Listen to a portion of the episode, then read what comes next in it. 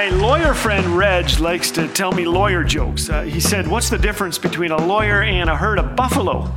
The lawyer charges more. Thanks for joining us today. You're listening to Laugh Again with Phil Callaway. At times, I am shocked by the behavior of my fellow human beings, especially when there's money to be had. They scratch, bite, claw, and sue to get their hands on some cash. Here are a few actual lawsuits filed by actual people who believed they had actual cases. Pearson versus Chung, better known as the Pants lawsuit, this was a civil case filed by someone who should have known better.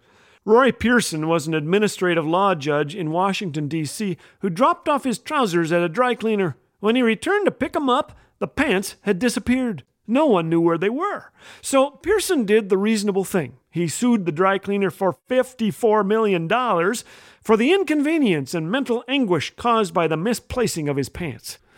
Pearson lost the case, but only after four years of trying every legal avenue. Those must have been awesome pants. I only had hand me downs. If some of them had gone missing, it might have been a blessing. then there's Allen Heckard, who sued basketball star Michael Jordan and Nike founder Phil Knight for 832 million. Heckard claimed to suffer defamation, permanent injury, and emotional pain because people often mistook him for the basketball star. I'm constantly being accused of looking like Michael Jordan. It makes it very uncomfortable for me, Heckard said. Even when I go to the gym, I'm being accused of playing ball like him. I understand. I am often mistaken for George Clooney.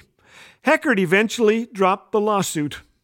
Elsewhere, a Georgia woman won a $161,000 verdict for walking into a ladder while staring at her cell phone. I kid you not. Video surveillance showed Detoya Moody was staring at her screen outside a grocery store when she hit her head on the ladder. Still, a jury found her only 8% liable for her injuries and a sign company responsible for the rest. Wow, I wish I was making this up. But a guy really did sue his date for texting during a movie. A lady really did sue FedEx after tripping over a package they placed on her doorstep. We are a litigious generation.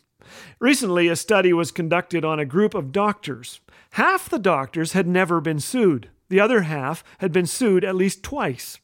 Researchers listened in on conversations between the doctors and their patients. Their findings were most surprising. The doctors who had never been sued shared one thing in common. They spent more than three minutes longer with each patient than the ones who had been sued. They were more likely to listen, to say things like, Tell me more about that. They were more likely to laugh and be funny. Their voices conveyed more warmth and concern and less dominance. There was no difference in the amount or quality of information they offered the patients. The difference was entirely in how they talked to those patients. In other words, it wasn't the bad doctors who got sued, it was the unfriendly ones.